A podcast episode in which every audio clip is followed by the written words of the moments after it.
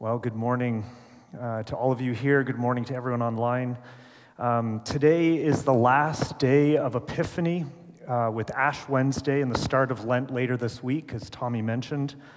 Um, Epiphany is a season, celebrates moments in Jesus' Is that me? I'm not sure what I'm doing, but um, sounds like a DJ scratch record, but uh, I'm not that good. I want to say this is my scratching on my scruffy beard, but I can keep going. That was last year. Um, so, Epiphany is a season that celebrates moments in Jesus' life where God or something of God is revealed. And the season starts with the Magi giving gifts to Jesus to commemorate that he is a light to the Gentiles. It includes Jesus' baptism, where Jesus is revealed as the Son of God to John the Baptist and the crowds that are gathered. It includes Peter's confession of Jesus as Messiah on behalf of the disciples, or at least most of them. Uh, Paul's encounter with Jesus on the road to Damascus, where he learns that to persecute the church is to persecute Jesus. And then finally, Jesus' presentation at the temple, where Anna and Simeon prophesy to Mary and Joseph and everyone standing nearby about who this baby is in Mary's arms and who he will be. So there's a lot going on in Epiphany, it turns out. It turns out, and I must admit that when I was in preschool, I didn't focus on Epiphany very much. Um, it's probably fair to say that it's a season that bypasses most of us. Um, to be very honest, Epiphany for me this year, like most years, is this post Christmas, New Year season where next year starts like a cannon gunfire. It's suddenly on. We jump into everything suddenly without any uh, ramp up. This year, winter was supposed to happen. Um, registration for summer camp opened, and you got to rush in and get your kids in camp for summer before all, all the spots fill up. School application materials for the fall are due. This is all in Epiphany, right? Like, Epiphany. Um, book fairs, um, Valentine's Day remembrances. Um, yeah, Valentine's Day remembrances. Um, and then a whole week long winter break for the kids right at the end of the month. And if you're not going anywhere, there's this panic moment of what do we do with our kids for a week? So that was my epiphany, right? So, all this to say, a whole lot just kind of flew by. Not much epiphany action on my end. Um, except today, it's the last day of Epiphany, and all the readings, as Tommy said, revolve around Jesus' transfiguration, keep, in keeping with the season.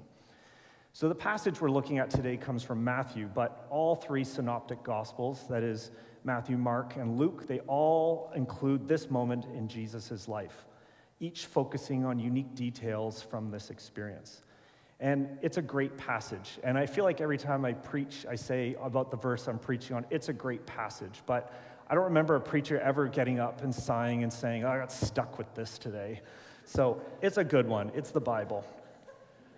So Matthew's passage, all by itself, has lots to dig into, but it functions as part of what literary scholars call a chiasmus, which is when a part of a text appears in sequence and then the sequence is repeated in reverse order. Um, our gospel passage, uh, this mountaintop experience, is linked to an immediate episode right after Jesus comes back down from the mountain and exists as a whole unit.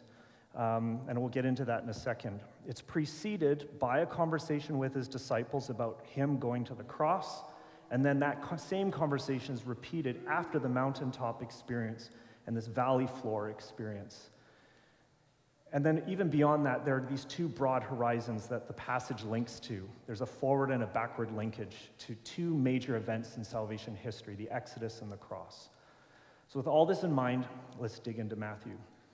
Um, the scene is set by Matthew right away. Jesus takes his inner circle to, of disciples with him up to the top of a mountain where he would spend time praying. This was a fairly normal thing, they'd done this lots of times.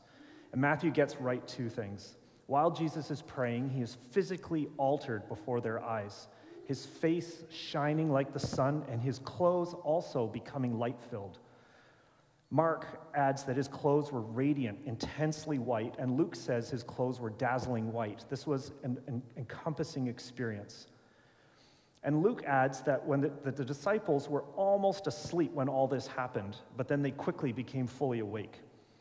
At that same instant, when they notice Jesus has changed, they see Moses and Elijah appear in their glorified state, speaking with Jesus. And it's really interesting because Peter seems to recognize them and know who they are. I'm not sure I would. And as if this isn't enough, a whole bright cloud overshadows them. And that word overshadow is the same word that Luke used when he was describing the Holy Spirit coming upon Mary in Jesus' conception. And then, further still, after all of that, yet more, they hear the audible voice of God. And then it's all gone. And, and there's Jesus in his regular earthly body saying to them, Get up, there's nothing to fear.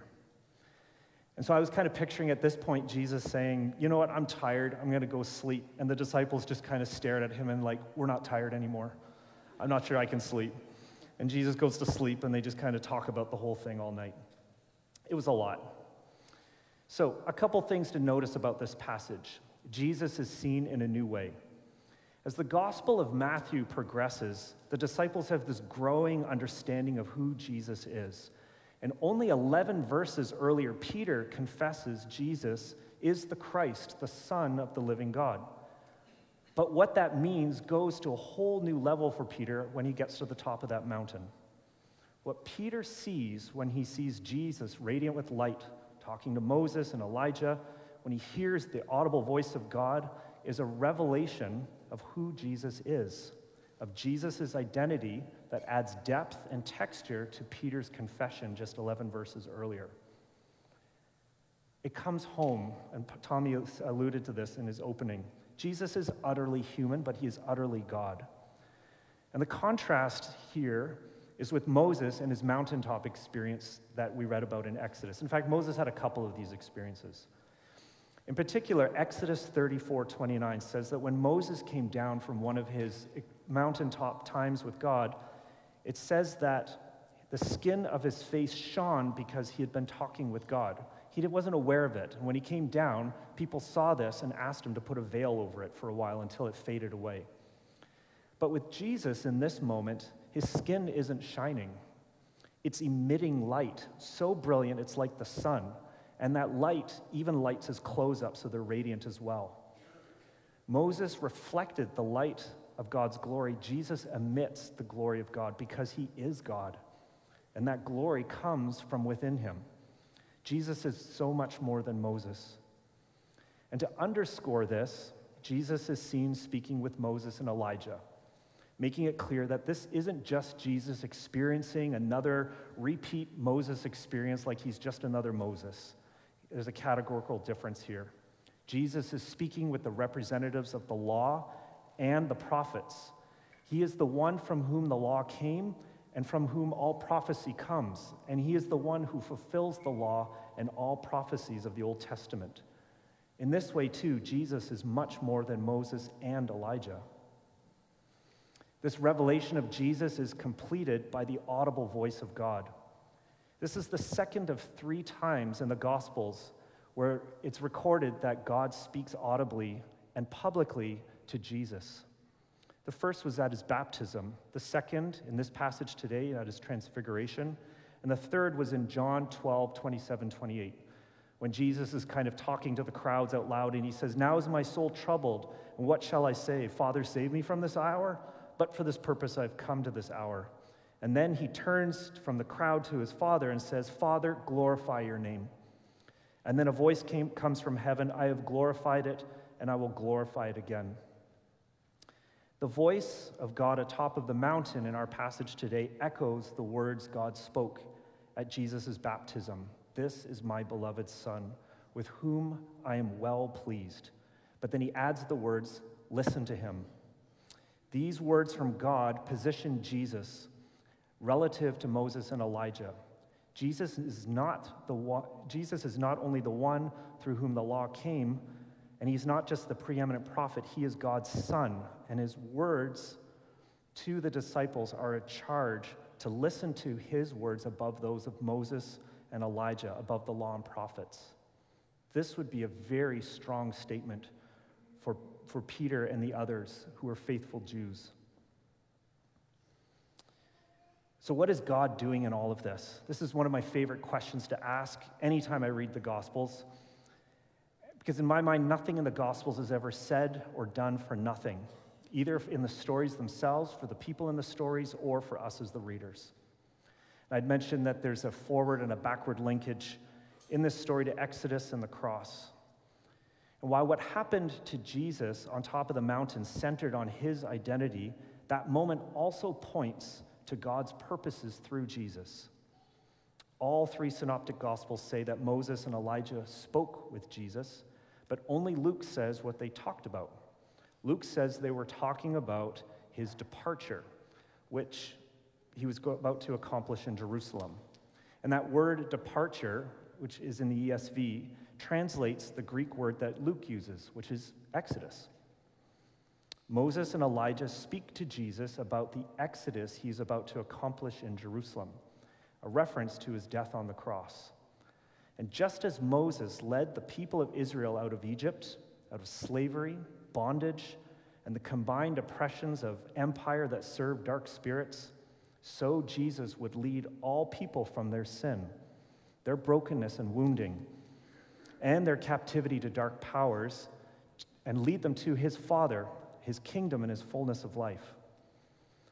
The passages that precede and follow this moment on the mountain are ones in which Jesus tells his disciples that he'll go to Jerusalem, in fact, and he'll die and he'll rise again.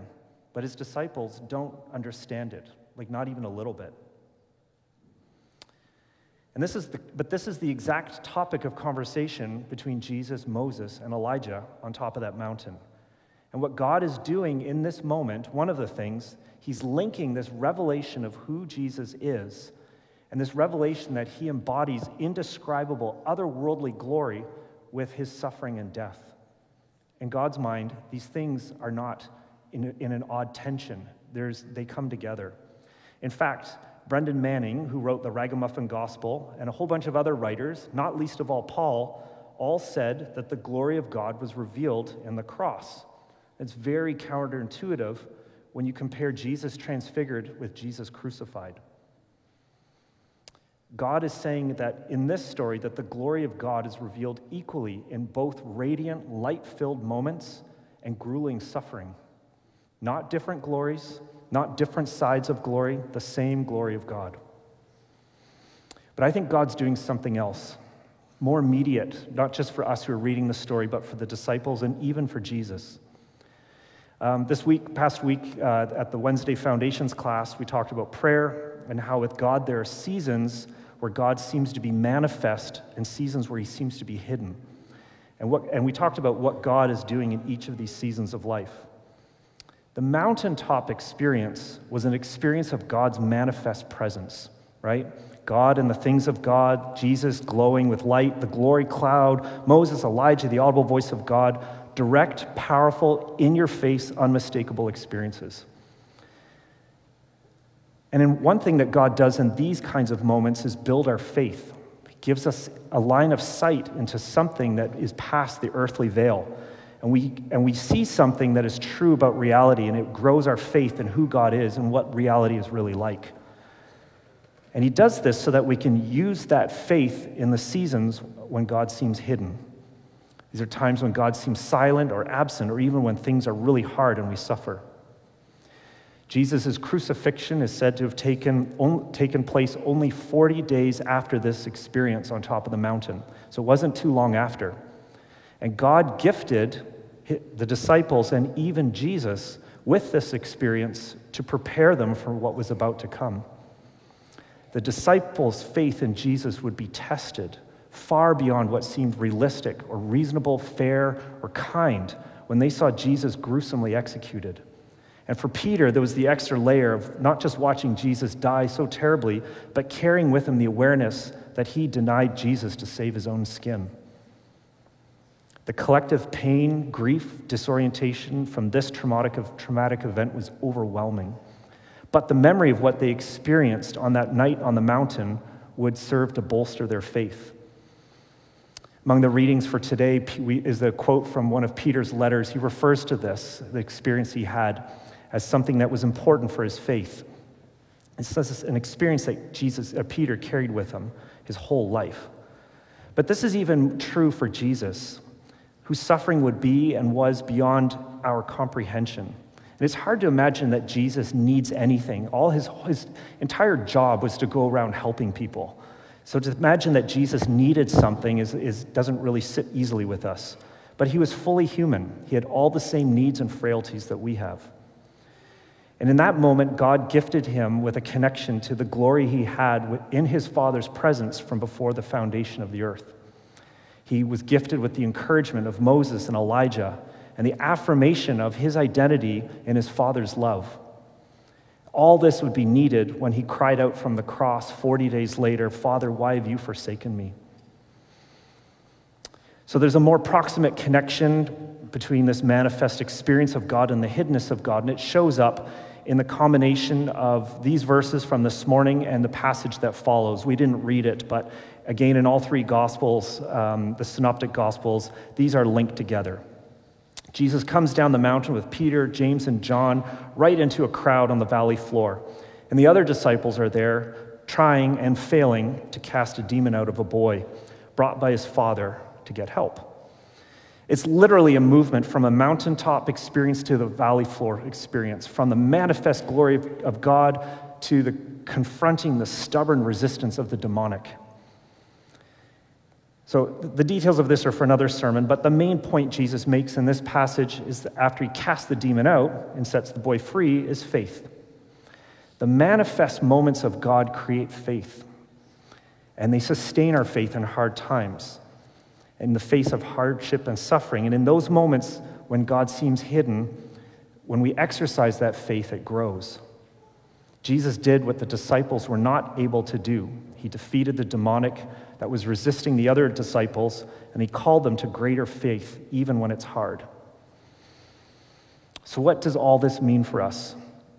So, my sermon process, I go through the week, I'm thinking about stuff, and then I treat my wife Jen with random thoughts along the way. I'm thinking about this, you know, I think this passage connects like this, da da da.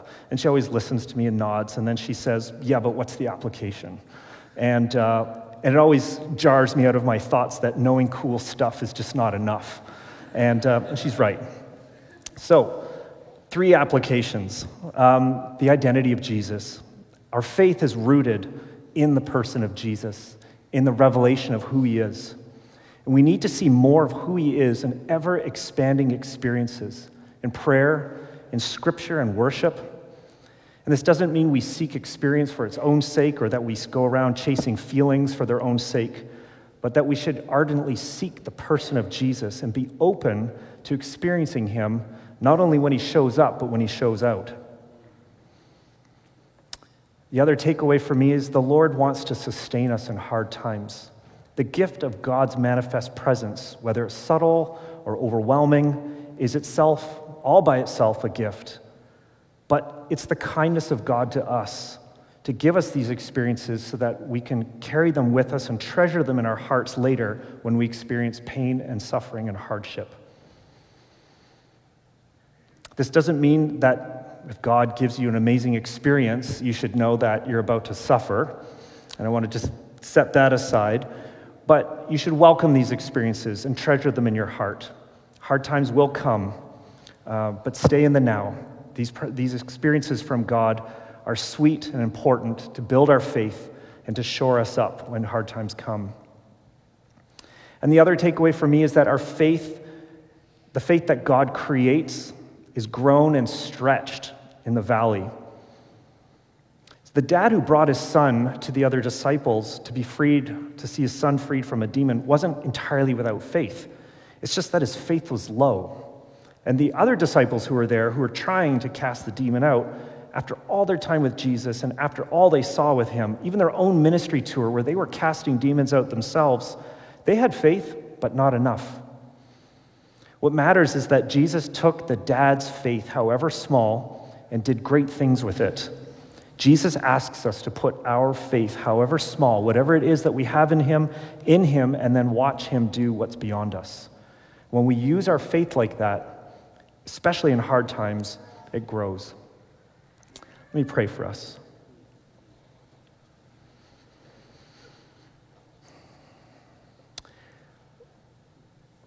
Lord Jesus,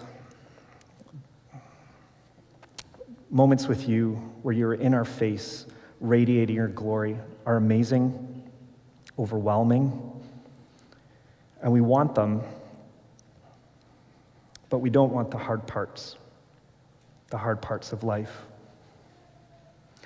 Lord, Peter was tempted to build three booths or tents or something so that everybody could hang out and just kind of stay in the moment, but they had to come down off the mountain. Lord, I ask that you tune our hearts to you, the person, and let us experience you, the person, as you really are, in all your glory and amazingness. But also, Lord, let us experience you when it's hard. So, Lord, draw close to us wherever we are this morning whether it feels like we're on the mountain or in the valley, draw close to us because you love to be with us in both, both places. And come share yourself and your presence with us. We thank you. Amen.